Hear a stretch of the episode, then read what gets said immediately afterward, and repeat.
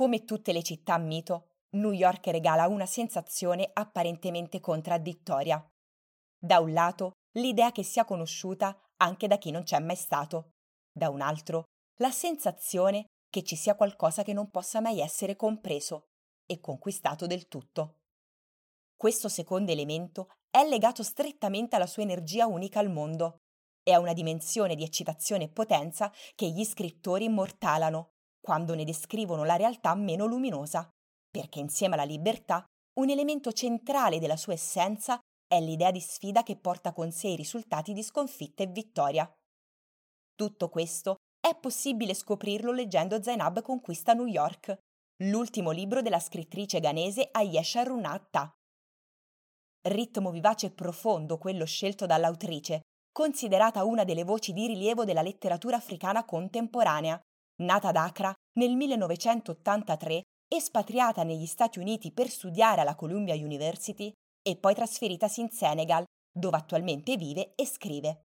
Già nota al pubblico internazionale vincitrice di prestigiosi premi per i precedenti I Cento Pozzi di Salaga e Il Grande Azzurro, torna con le roccambolesche avventure di Zainab, una giovane ventenne africana che si trasferisce a New York, con il sogno di diventare un'illustratrice professionista. Alla ricerca dell'amicizia e dell'amore, catapultata nelle responsabilità dell'età adulta, Zainab sopravvive grazie alle voci delle sue antenate, che l'accompagnano spassosamente nell'incedere di un futuro incerto. E così la realtà brutale e luminosa di una città sconosciuta, la gloria di Bushwick nel cuore di Brooklyn, l'incanto dei termini affettuosi del lessico familiare, il profumo speziato delle ricette ghanesi, portano il lettore a pensare siamo a New York, se ce la fai qui, ce la puoi fare ovunque. E lo restituisce la stessa Yesha Runatta, raggiunta nel cuore dell'Africa, mentre mi delinea un'immagine vivida del suo libro, dentro un senso comune di appartenenza.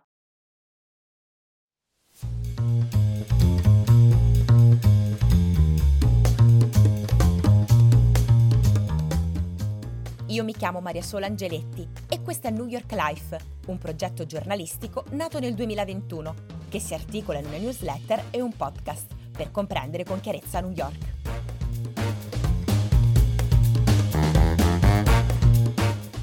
Questa intervista è stata modificata per ragioni di concisione e chiarezza.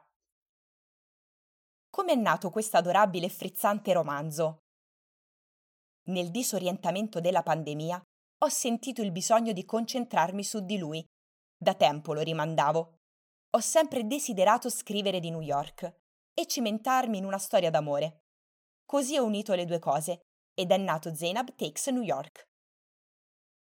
Ha creato un'eroina inesperta e determinata che sbarca a New York ed entra nella vita adulta.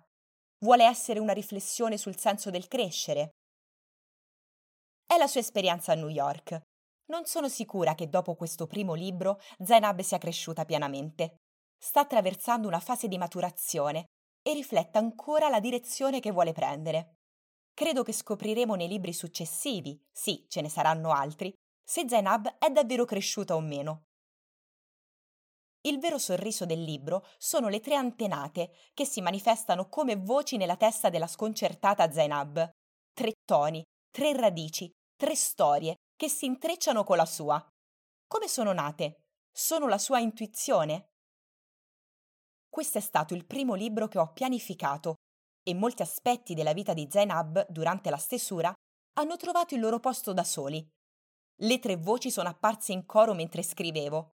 È difficile descriverle come sue intuizioni, soprattutto perché non sono sempre d'accordo, ma del resto il nostro cervello funziona in questo modo, dandoci continuamente idee per poi contraddirle subito dopo. Il padre di Zainab è cattolico, lei e sua madre sono musulmane. Ciò che hanno in comune è il culto degli antenati.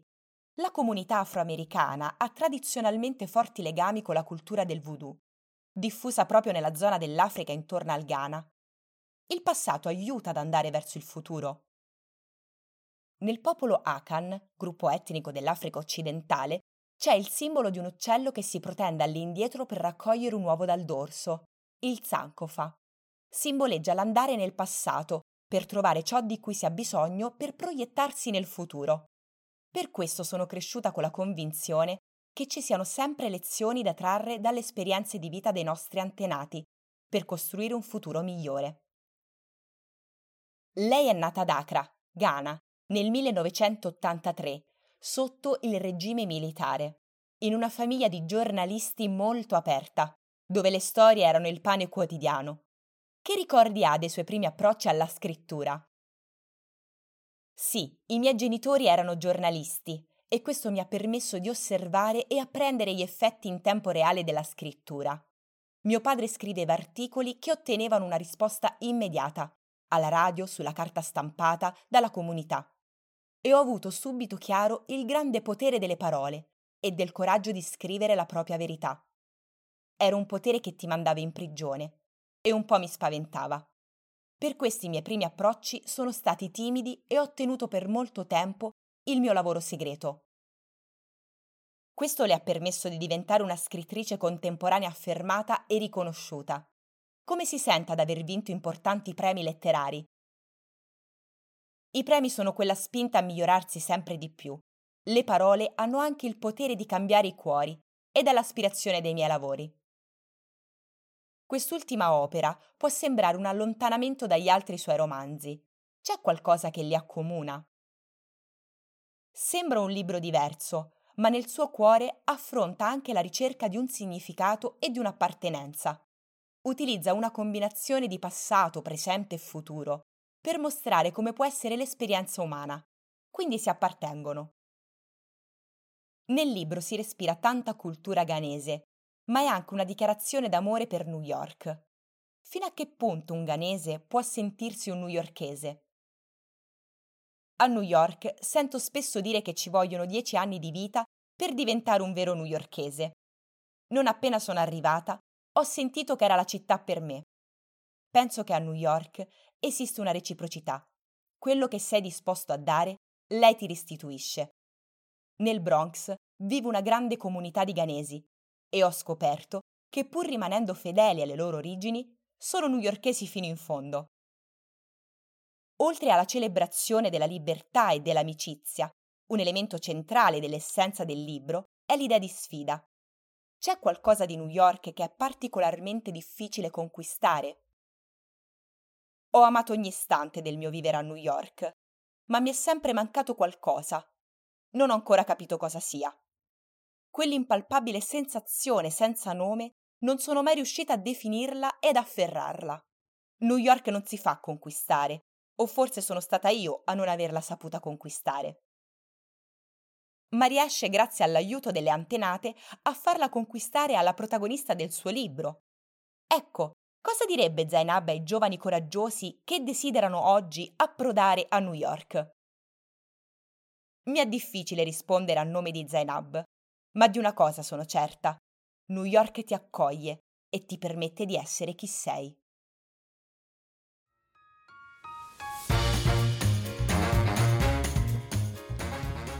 New York Life è un podcast prodotto e curato da Maria Solangeletti. La sigla e i suoni sono di Pond 5.